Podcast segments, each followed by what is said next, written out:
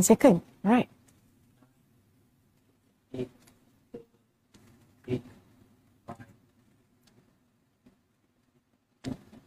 Assalamualaikum warahmatullahi taala wabarakatuh. Salam sejahtera. Bertemu kita sekali lagi dalam wawancara bersempena dengan PRK P040 Kemaman dalam segmen Kemamang untuk Kemamang. Baik, pada hari ini saya tidak berserangan.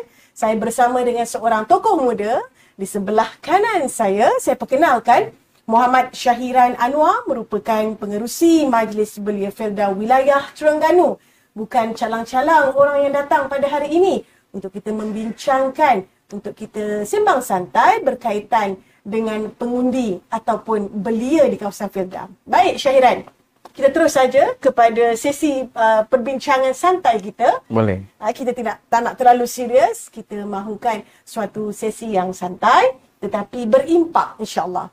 Baik, boleh Syahiran uh, ceritakan serba sedikit uh-huh. latar belakang berkaitan dengan Felda yang ada dalam Parlimen Kemaman. Baik.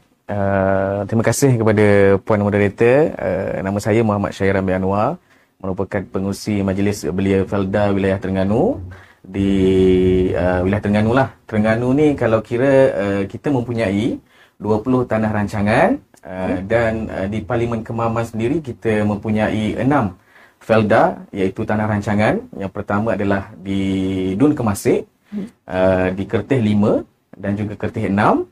Di Dun Air Putih kita mempunyai 4 tanah rancangan. Uh, empat tanah rancangan tersebut adalah uh, di Felda Neram 1, di Felda Neram 2, uh, di Felda Cerul dan juga Felda Seberantayu. Ke-6-6 ini adalah uh, yang la, yang paling lama adalah uh, tak silap saya di Felda Cerul iaitu telah dibuka pada tahun 1966 dulu uh, di Felda Cerul. Uh, dan itulah demografi di tanah rancangan kita yang unik uh, dan mempunyai uh, masyarakat yang sangat uh, aktif di dalam aktiviti masyarakat dan juga aktiviti-aktiviti yang lain lah selain daripada pertanian dan sebagainya. Itu sahaja. Jadi dari sudut uh, komposisi pengundi, Mm-mm. pengundi uh, belia di Felda sendiri, kita Mm-mm. sedia maklum dalam PRK kali ini, P040 Kemaman uh, menyaksikan mm. himpunan seramai 142,000 ya, hampir 142,000 jumlah pengundi berdaftar yang akan membuang undi pada hari Sabtu nanti insya-Allah. Jadi di Felda sendiri dengan hmm. enam tanah rancangan dan saya juga dimaklumkan dari 142,000 lebih ini hmm. 55% daripada jumlah pengundi hampir 55 uh, 55% uh, ini merupakan pengundi yang berumur 40 tahun dan ke bawah dan semestinya belia di Felda tergolong dalam 55% tersebut. Jadi berapa sebenarnya jumlah keseluruhan eh, yang kalau kita boleh ceritakan secara hmm orang kata secara santai-santai. Santai-santai. Uh, kita kalau, nak tahu juga berapa figure. Kalau kiranya di enam tanah rancangan ini kita mempunyai uh, daripada saluran satu hingga hmm. saluran uh, anak muda hmm. uh, yang berumur 18 yang telah boleh mengundi adalah lebih kurang dalam 17,000 orang hmm. di enam rancangan ni lah. Jadi uh, lebih kurang kalau uh, 40 tahun ke bawah tu tak silap saya lebih kurang dalam 60% uh, yang daripada 17,000 tu dan uh, ia memungkinkan generasi kedua dan ketiga telah dapat mengundi dan dapat merubah uh, situasi politik di dalam tanah rancangan ke-66 ni lah uh, iaitu uh, kalau kiranya uh, di tanah enam rancangan ini uh, telah melibatkan uh, lebih uh, yang berumur 40 tahun ke bawah uh-huh. dan juga banyak juga tanah enam tanah rancangan ini yang generasi pertama telah pergi meninggalkan kita uh-huh. uh, dan yang telah mewarisi tanah-tanah rancangan adalah di kalangan pentadbir-pentadbir uh-huh. yang uh, yang anak paling sulung lah kebiasaannya uh-huh. jadi yang telah tinggal di tanah rancangan sekarang uh, yang saya fikir uh, secara keseluruhannya adalah lebih kurang dalam 60% lagi uh, yang yang yang masih bersama dengan kita. Boleh tahan juga ya satu uh. jumlah yang kita kira ya saya uh. rasa satu jumlah yang uh, memang akan menyumbang kepada perubahan perubahan ha? situasi perubahan politik. situasi Betul. politik. Setuju. Saya tertarik dengan apa yang Syahiran uh. katakan tadi menyebut tentang uh, politik uh, perubahan politik baru dan kita menelusuri sejarah Felda. Ya, Felda uh-huh. ini merupakan satu model, ya, satu model yang sangat-sangat uh, berguna, sangat baik, sangat berstrategi dan uh, tidak keterlaluan. Kalau kita katakan model Felda ini dan pengundi Felda se, uh, secara khususnya pernah menjadi fixed deposit kita Setuju. dalam BN suatu ketika dahulu ya suatu masa dahulu tetapi masa berubah Syahiran masa berubah masa berubah timbul perkataan gelombang. Ah, gelombang-gelombang inilah yang uh, di mana menyebabkan anak-anak muda kita bermain ataupun ber, uh, menjadi peserta aktif dalam gelombang tersebut. Jadi Belia Felda juga tidak terkecuali. Bagaimana Syahiran melihat perubahan politik negara yang berlaku sejak 2018 sehinggalah ke PRU yang lepas. Uh-uh. Dan uh, kepada PRN, siri PRN dan negeri Terengganu tidak terkecuali dalam siri 6 negeri yang menjalani PRN. Uh-uh. Bagaimana Syahiran selaku pemimpin muda dalam Felda uh-huh. melihat pengaruh ataupun kesan gelombang terhadap belia Felda?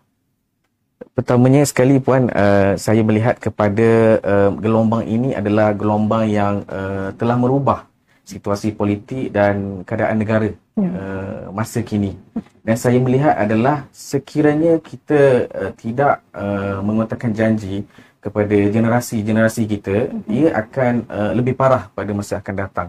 Dan uh, saya melihat di kawasan Felda sendiri, uh, kita mungkin terlepas pandang uh-huh. berkenaan dengan uh, anak-anak perantau kita yang uh, kita akui yang ramai anak-anak kita generasi-generasi kedua dan ketiga berada di luar kawasan dan bila diorang balik dan kita tak uh, tak touch dia orang hmm. orang panggil hmm. bahasa Inggeris lah maksudnya kita tidak uh, memberi ruang dan peluang tidak mendekati mereka tidak mendekati dengan cara yang yang yang, yang lebih baik okay. kepada diorang dan diorang rasa tidak uh, dihargai hmm. Uh, dan sepatutnya uh, perkara-perkara ini yang kita perlu uh, dititik beratkan kembali.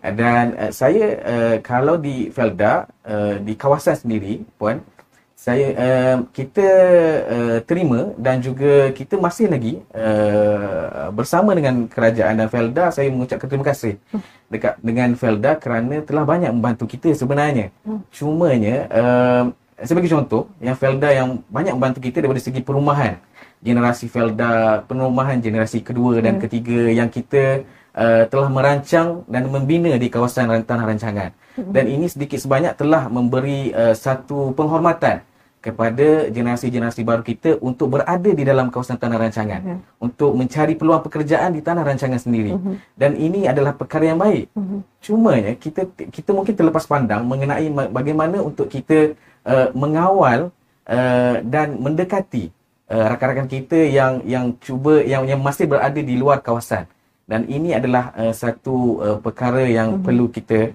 bincangkan bersama uh, bagaimana uh, cara untuk kita memberi uh, dan mendekati peluang-peluang yang boleh menarik dia orang kembali semula uh, bersama dengan kita. Ah uh, di di situlah tu saya punya pendapat. Baik, uh, hmm. maknanya kata Syahiran hmm. melihat perlunya satu pendekatan ataupun satu hmm. kerangka, kerangka yang, yang lebih baru. strategik, yang lebih spesifik. Betul. Bagaimana Setuju. untuk mendekati anak-anak ataupun belia Felda yang masih berada hmm. dalam kawasan hmm. dan juga yang dah berhijrah yang akan pulang juga ke kawasan, ke kawasan, suatu, masa, kawasan. Uh, suatu hmm. masa nanti. Lebih-lebih lagi kalau kita tahu ramai di antara yang dah menjadi perantau ya, yeah, Khairan, betul. yang balik untuk mengundi. Tetapi apa kaedahnya? Takkan nak tunggu dia balik baru ah. kita nak dekat dengan mereka, betul? Betul. Jadi kita melihat juga um, dari konteks uh, politik. Yeah, kita tahu bahawa belia pada hari ini lebih mudah ataupun lebih suka mengikut trend. Sedangkan politik itu bukanlah satu bentuk trend yang perlu uh, orang kata menjadi satu seolah-olah yang menghiburkan. Sedangkan politik itu satu perkara yang berat, tanggungjawab ni besar uh-huh. dan di bahu pengundi lah tidak kira di mana-mana peringkat umur pun syahirat. Yeah tanggungjawab itu perlu dilaksanakan. Jadi, bagaimana Syahiran melihat belia di Felda ini faham akan peranan dan tanggungjawab mereka sebagai pengundi? Uh-uh. Satu pangkah cukup bermakna. Saya setuju dengan uh, Puan uh, maklumkan tadi bahawa kita perlukan satu undi dan kita faham bahawa orang politik memang memerlukan kuasa. Yeah. Tanpa kuasa, kita tidak dapat membantu orang di sekeliling atau masyarakat secara amnya. Mm-hmm. Begitu juga dalam Felda, Puan. Mm-hmm. Kita uh, membantu daripada segi pengurusan Felda dan uh, pengurusi Felda sekarang ini, iaitu yang berbahagia, Datuk Seri Ahmad Syabrici, cuba untuk uh, mem- me- mengubah uh, dimensi baru bahawa uh, mindset kita bahawa Felda ini uh, tanpa kerajaan kita tidak dapat uh, bersama hmm. dalam kerangka yang elok. Sebagai contohnya kita ada kerajaan, kita ada peneroka dan kita ada Felda. Hmm. Dan tanpa Felda tiada peneroka pun. Dan tiada kerajaan maka tiada Felda dan peneroka. Hmm. Tiada tiada peneroka, Felda dan juga kerajaan tiada.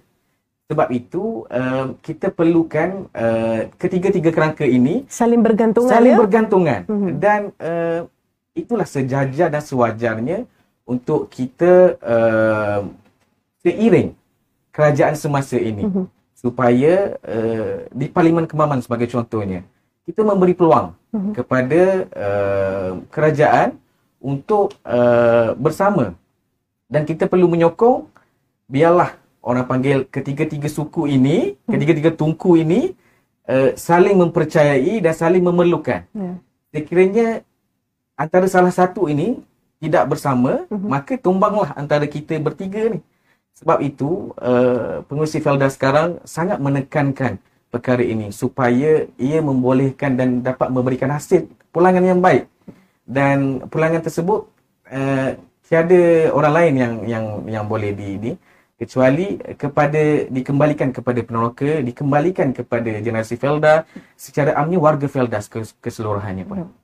Makna kata dari sudut uh, pemilihan Mm-mm. kita bukanlah bergantung kepada parti politik semata-mata. Betul, Sebab betul. ada kalau kita melihat uh, pemikirannya bercorak kepada fokus politik semata-mata. Sedangkan betul. kebergantungan yang disebut oleh Syahiran ya, tadi betul, perlu menjadi titik keutamaan Uh, kebergantungan dan di mana saling memerlukan antara satu sama lain itu men, uh, orang kata melepasi. melepasi daripada kefahaman, kefahaman politik, politik semata-mata sebab manfaatnya untuk rakyat untuk, untuk rakyat peneroka. untuk peneroka peneroka Baik. itu rakyat Peneroka itu rakyat, peneroka itu rakyat, peneroka itu pengundi. Ya, Baik, menarik perbincangan kita hari ini Syairan. Ya. Jadi, kita kecilkan lagi skop kita. Mm-mm. Tadi kita dah berbicara besar tentang uh, Felda dan sebagainya, tentang enam rancangan, tentang sejarah Felda dan sebagainya. Tapi kali ini kita nak kecilkan sikit Syairan. Ya. Kita nak bercerita soal calon.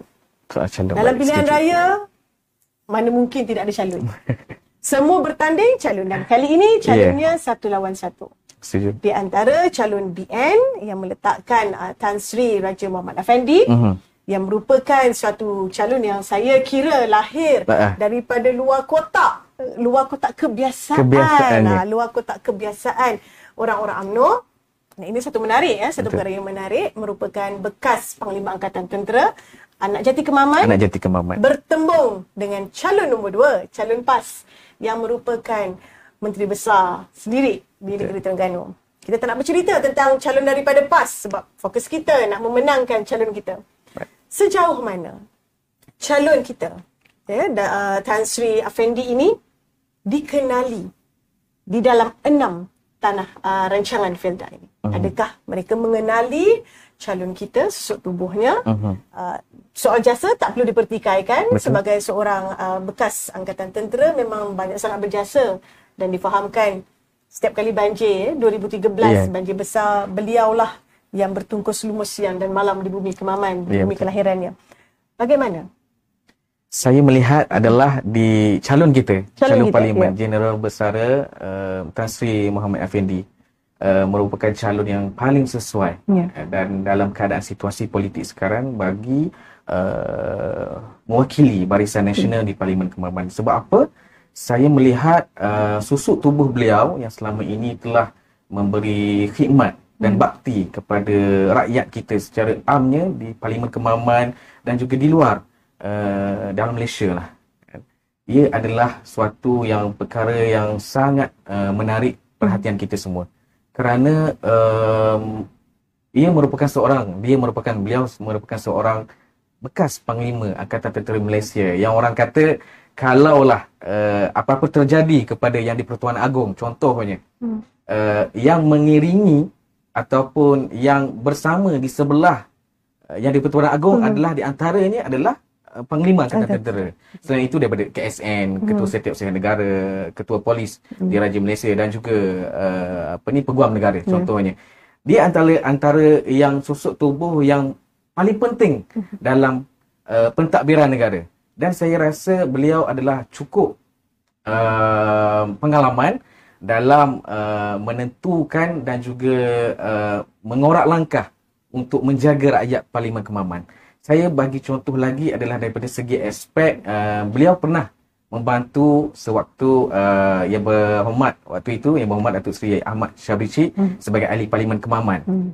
Dan uh, waktu itu adalah banjir, waktu banjir hmm. besar pada tahun 2013 Uh, waktu itu dia baru second second general lah second pangkat mm. general iaitu panglima angkatan tentera waktu itu uh, by one call saja Datuk mm-hmm. Sri waktu itu call dia untuk uh, sebab itu waktu itu bergelap di Parlimen Kemaman sebab banjir terlampau besar yeah. dan tidak pernah terjadi dalam sejarah negara kita pada tahun 2013. Jadi uh, one by call uh, Datuk Sri Syabri call dan dapat uh, mohon bantuan daripada angkatan tentera. Mm-hmm dan uh, signal daripada uh, Tan Sri adalah tak apa askar akan turun dan bantu uh, membantu rakyat secara keseluruhannya di Parlimen Kemaman. Hmm.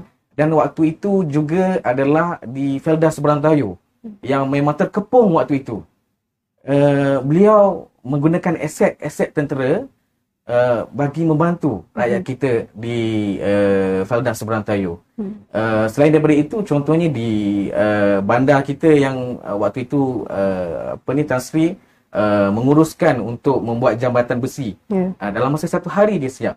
Dan itu adalah cukup untuk menggambarkan adalah seorang credibility yeah. sebagai seorang uh, susuk tubuh pemimpin yang boleh uh, yang tidak birokrasi eh, yang tidak cakap banyak turun dan buat kerja terus. Ah tidak cakap dan saya boleh uh, bagikan uh, perumpamaan mm-hmm. sebagai contohnya calon uh, yang di seberang sana yeah. yang sekarang ini seorang menteri besar mm. dan juga seorang adun puan. Saya tidak nampak uh, ada kebaikan untuk kita memilih di seberang sana. Kerana mm. apa? Tanggungjawab seorang ahli parlimen ini sangat sangat sangat tegas dan sangat banyak puan. Dan untuk menjadikan dia sebagai ahli parlimen, uh, ada orang kata kenapa tak boleh? Ada MB Selangor pun boleh kan, Datuk Amiruddin pun boleh. Itu kerangka dia lain puan. Sebab parlimen Malaysia itu berada di dalam um, Selangor. Yeah. Uh, dan untuk lari ke waktu apa ni persidangan Dewan Rakyat itu sekejap aja dalam 20-30 minit. Jarak tu dekat. Jarak tu dekat yeah. puan. Kalau kita memilih mm-hmm. ahli parlimen di kalangan kita yang masih lagi memegang sebagai jawatan menteri besar, saya fikir uh, itu bukan idea yang sangat baik mm-hmm. dan itu idea yang yang terkebelakang mm-hmm. dan, dan dan tidak dapat membantu rakyat daripada segi uh, kecaknaan mm-hmm. ke ke grounding ke peringkat akar umbi dan ia akan merencatkan lagi yeah. uh, untuk kita memberikan kebajikan kepada rakyat dan saya fikir kali ini berilah peluang kepada uh, bekas panglima angkatan tentera kita ini untuk berkhidmat kembali kepada rakyat kita dan kita terailah sekali mm. yang saya rasa Uh, lebih kepada uh, dan beliau uh, saya rasa daripada segi saya saya sendiri saya rasa dia mampu, beliau mampu untuk uh, menjalankan tanggungjawab sebagai ahli parlimen kemaman itu saya fikirkan. Uh, baik. Bercakap tentang calon PAS seorang menteri besar. Uh-uh. dalam uh, orang kata kekangan ataupun bebanan tugas hmm. yang besar yang bukan senang menjadi seorang menteri besar. Apatah lagi menjadi adun yang seorang menteri besar ini memegang lebih daripada satu portfolio yeah. yang untuk menjaga keseluruhan negeri dan dalam masa yang sama nak jaga pula satu parlimen. Satu parlimen. Jadi kita boleh melihat di situ secara tidak langsung yeah. bagaimana efisien dan efektifnya nanti. Kalaulah nauzubillah min zalik. Yeah. Kalaulah calon PAS ini menang, kita juga tidak yakin dengan kebajikan rakyat di Bumi Terengganu. Maka berilah peluang kepada calon kita, calon BN yang lebih berjiwa rakyat semestinya okay. bertanggungjawab dan yang paling penting orang kata full time. Betul Syairan? Full time. Sebab tugas sebagai wakil rakyat ni dia bukan part time yeah. tapi dia full Di Kemaman ini kita ada 120 kampung. 120 ah, kampung. Nak pusing tu tak tak cukup satu tahun pun. Saya tertarik dengan apa yang dikatakan oleh Datuk Seri Ahmad Syabri dalam yeah. satu uh, apa sem, uh, sembang wacana lah ya wacana mm-hmm. di kempen dalam siri kempen di Kemaman ini dia pun mengatakan benda yang sama. Mm-hmm. 120 kampung. Kalau satu minggu satu kampung dia memerlukan 120 minggu. Makna habis round lah. Habis round. Habis round satu parlimen Kemaman satu tahun ada 52 minggu yeah. maka dua tahun lebih baru selesai baru selesai nak patah balik satu itu round, nak patah balik itu juga mengambil masa jadi kat sini kita boleh nampak uh, itu bagaimana belum mengambil kira lagi di dun dia. Ya, belum mengambil kira, hmm. don lagi dan sebagainya. Jadi ini bukanlah satu perkara yang mudah, maka pengundi di kemaman perlulah bijak hmm. menilai, terutamanya di Felda. Yeah. Ya, perlu bijak menilai tentang perkara-perkara ini. Baik, Syahiran. Hmm. Kita bercakap tentang belia penentu masa depan negara. Baik. Ya, kita akui dengan anda uh, adanya undi 18, peratusan belia yang boleh mengundi itu naik secara mendadak. Yeah. Ini kita belum cerita tentang kefahaman mereka tentang apa itu undi uh, macam kita bincangkan tadi ya uh, tentang trend pilihan raya ini bukan trend semata-mata tetapi lebih kepada tanggungjawab yang cukup berat uh, sebagai warga negara untuk kita laksanakan dengan adanya media sosial inilah satu yang kita panggil punca eh, pencetus di mana gelombang itu wujud. Media sosial ini capaiannya mudah Syahiran Setuju. jadi bagaimana Syahiran melihat uh, belia di Felda ini untuk memikirkan sebab kita harus terima. Rakyat kena menerima hakikat. Felda ini banyak jasanya pada negara. BN ini banyak jasanya pada negara. Kerana kita perlu akui kita perlu imbas kembali sejarah yang uh, Felda ini adalah baby ataupun anak kelahiran BN yang sangat-sangat dibanggakan. Yeah. Bagaimana Syahiran? Belia Felda ni. Uh-huh. Nak menghadapi media sosial ni kalau uh, difikirkan begitu saya sangat setuju puan sebab uh, mungkin kita kami lah di Belia Felda ini mungkin terlupa uh, kawan-kawan saya boleh bertanya kepada ayah-ayah diorang yang masih hmm. lagi ada peneroka hmm. yang masih lagi pen, uh, uh, masih lagi peneroka di tanah rancangan sewaktu dulu uh, mungkin atuk-atuk lah saya sebab saya ni dah generasi kedua dan ketiga lah uh, untuk uh, memasuki tanah rancangan pada dulu dulu kala uh, semestinya adalah daripada kalangan ahli AMNO.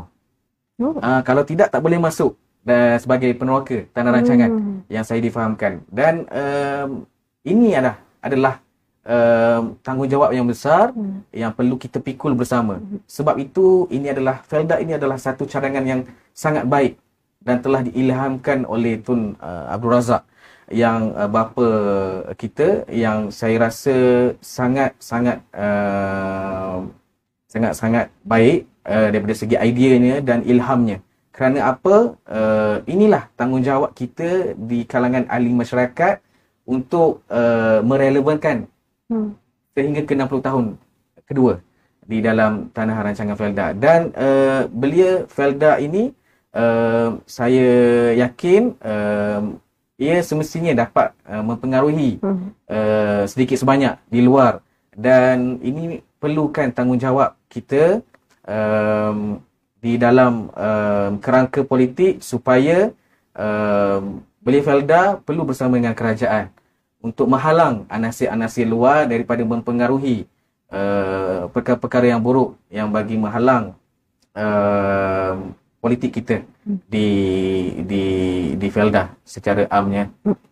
Mana belia Felda ini perlu bijak. Perlu bijak, perlu bijak memilih membuat penilaian. Penilaian. Memilih jangan ikut hati. Uh-uh. Kena orang kata ada timbang tara Timbang taranya. Terima satu isu, jangan percaya benda uh, Betul. Tabayu. Kita masuk. Uh, tabayu dah. Kita masuk kepada soalan yang seterusnya. Hmm. PAS merupakan sebuah parti yang amat terkenal dengan dakwah-dakwah politik yang propaganda negatif dan sebagainya.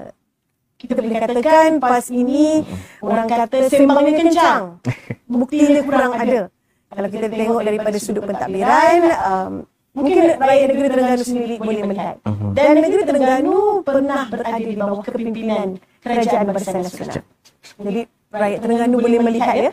Dan kita pun tahu segala apa kemakmuran dan kemajuan pembangunan pada hari ini bermula daripada zaman Barisan Nasional. Hanya diteruskan sahaja oleh uh, kepimpinan PAS. Betul. Dakwah ini. Satu perkara yang saya rasa dan kita juga rasa the main killer kepada pengundi yang boleh mempengaruhi. Apa nasihat Syahiran? Uh, dakwah ini memang kalau kiranya puan kita tak dapat nak halang yeah. uh, daripada segi logik akal kita tetapi uh, setiap manusia itu perlulah uh, memikirkan mm. apa yang uh, diberikan apa yang telah dikongsikan kepada mereka ini supaya bila sesuatu benda yang diterima itu uh, perlu memikir sebanyak dua kali Kerana apa? Uh, yang menanggung kesusahan, kepayahan, keperitan adalah ibu abah, ibu ayah kita di kampung. Ya. Kerana uh, tangan kita yang kita jarang balik membantu mak ayah kita yang berada di situasi di, di, di contohnya saya bagi skop yang di tanah rancangan saya lah di tanah rancangan kami lah di, di, di Parlimen Kemaman ini uh, disebabkan generasi yang pulang uh, setahun sekali waktu pilihan raya di pangkah lain dan tidak se, tidak uh, apa ni tidak menyokong beberapa isu dan beberapa perkara kerajaan uh, yang lakukan yang yang menanggung periknya adalah orang di kampung. Tetapi yang selalu membantu rakyat kita di kampung adalah di barisan kerajaan. Ya. Dan uh, ia sesuatu perbezaan yang sangat besar. Hmm.